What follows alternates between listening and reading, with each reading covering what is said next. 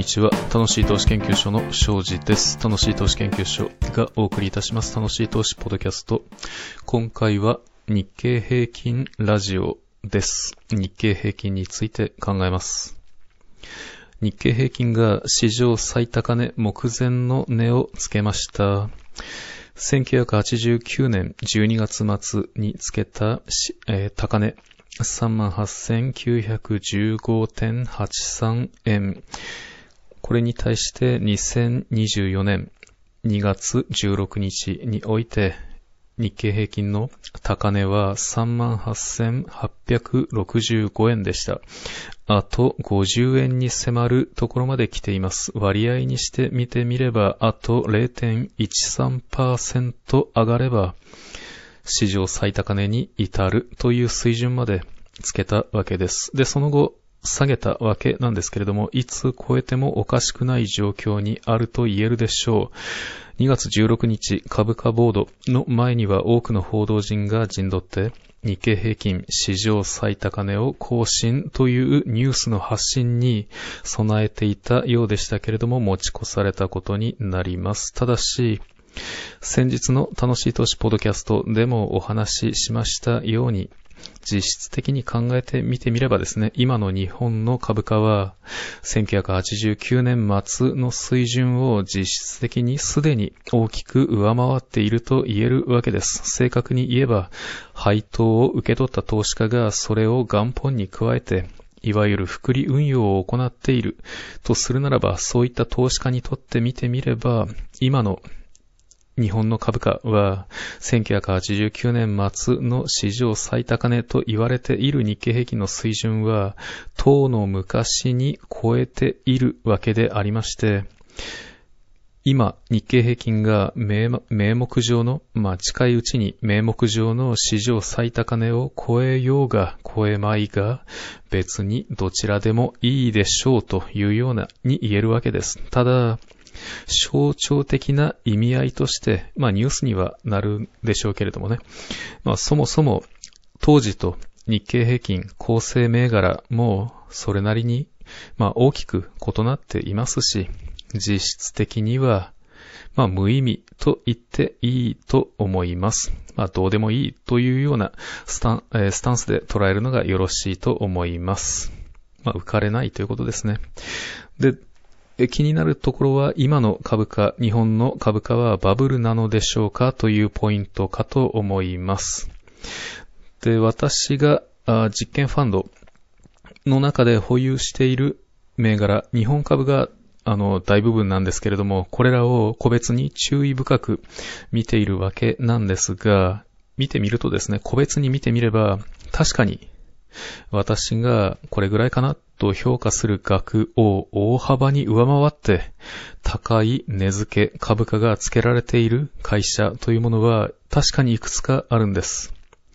実験ファンドにおいてはただいま28の銘柄に投資しているわけなんですけれども、そのうちいくつかの銘柄について、会社について言えば確かにそのような状況にあるんです。いわば局地的にバブルが膨らんでいる、発生している状況であるというふうには言えるんです。ただですね、このような局地的バブルが発生している状況というものは、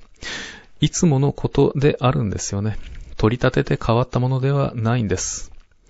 広く全般的に大部分の株式が、銘柄が高くなっているというようなそんな状況ではないんですよね。まあその経済状況にもよるんですけれども、今の前提で、今の状況を前提として考えれば、あの、全般的に高すぎというふうには見えておりません。そのようには解釈しておりません。とんでもなく、バブルが膨らんでいる状況にはないのではないかなと見ております。ただですね、先週1週間を見てみるとですね、親と思った出来事はあったんです。実験ファンドが保有する銘柄のうち、28のうち3つ、大きな値動きがあったんですよね。具体的には1日で10%を超えるような値動きをした銘柄、会社が3つありました。まあ、28のうちの3つ、全体の10%強の銘柄ですよ。で、そのうちの一つは20%を1日で超える動き、値動き、下げだったんですけれども、そういうものもありました。なぜかなと思って、あの追い、追いかけてみると、決算発表を受けて、失望売りが広がったというような報道はされていたんですけれども、実際、決算単身をしっかり読んでみてもですね、そこまで動くかしらというくらいの、まあ、極端な、ちょっと非現実的というか、まあ現実なんですけれどもね、ちょっと納得のいかないような動きに見えました。合理的な動きではないように見受けられた、まあ私の認識していない何か事象があるのかもしれませんけれども、決算を見る限りではそんな感じです。で、このようなことはですね、あの、これまで22年強、実験ファンドを運用してきて初めてのことでした。初めてこんなことがあった週です、でした。このことから今の日本の株式市場に競争的な気配はあるなというふうにも見ております。市場を個人に例えれば、まあ、いわゆるミスターマーケットと呼ばれるものでありますけれども、まあこえー、この人、躁うつ病的な気質を持っている人でして、で、今、その、まあ、極端な情緒不安定な状況、躁うつ病を発症、発作的に発作が出ているというふうにも見受けられます。で、さて、年初から見てですね、2024年日経平均が強すぎるという状況が見て取れます。プラス15%です。で、これに対してトピックス東証株価指数の方は10.9%の上昇にとどまっています。日経平均がトピックスを4.1%上回るような、まあ、大幅な大きな差をつけて、えー、トピックスを、トピックスがビハインドしている。その、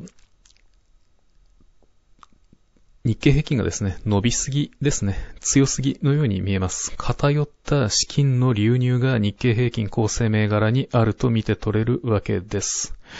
さて、これは、あの、何なんだろう、な、えー、日銀の ETF 買い入れがあったのかと思い、思ってですね、日銀の情報に当たってみたんですけれども、今年に入ってから、その、上場投信、買い入れというものはなされていないということが分かりました。昨年2023年10月4日を最後にですね、10月5日以降は全く、その ETF 買い入れ、日銀による、まあ、市場介入的介、介入というのは、あの、ちょっと語弊ありますけれどもね、買い入れというものは行われていないということが分かりました。で、興味深いニュースが中国の動きでしたですね。中国における投資家の動きです。先月1月半ばの出来事ではあるんですけれども、中国人投資家の人々が日経平均連動型の上場投資信託、まあ、いわゆる日本株 ETF に殺到していると。中国人投資家が殺到しているというようなニュースが報じられました。具体的には日経平均連動型の上場投資信託、チャイナ AMC 野村日経225というものだそうです。運用会社が危ないぞと警告を発したんですよね。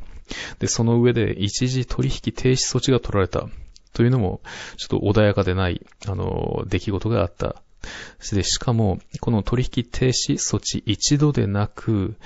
これが1月19日まで3日3日間連続して、この一時的な取引停止措置が取られたということなんですよね。この運用会社が発した警告には、としては、この流通市場の取引価格が、ファンドの基準価格に、あの、基準価格に比べて大幅に高い、かなりのプレミアムが生じていますよというふうな警告だったんです。このことは、その背景としては中国本土の株安を受けまして、中国人投資家の金が、資本が日本へ流れているというような見方もできるわけです。で、2023年において日経平均の大幅な上昇、実質的には3割を、30%を超えるような上昇があったわけなんですけれども、そういう状況を見て、中国人投資家の日本株への期待感が上昇しているとの見方です。ただし、中国人のあの実態と、実際にはですね、中国人の個人投資家の人々が、その、本土中国大陸本土において外国株を自由に買うことというのはなかなか難しい、許されていない状況にあるということですですので、中国人による、あの、日本商品を爆買いするかのように日経平均を株価、あの、日本株を爆買いするというのは、あの、単純、そういう状況にあるとは単純には言えないんだなということはわかるわけなんですけれども、あの国というものは上に対政策あれば、上に政策あれば、下に対策ありというようなお国柄でもありますので、そういった資本規制を回避して、迂回しての日本株買い、日本の株式市場への資金をあの、流入させている、入れてきているというのはありそうな話、あっても驚かないような話ではあります。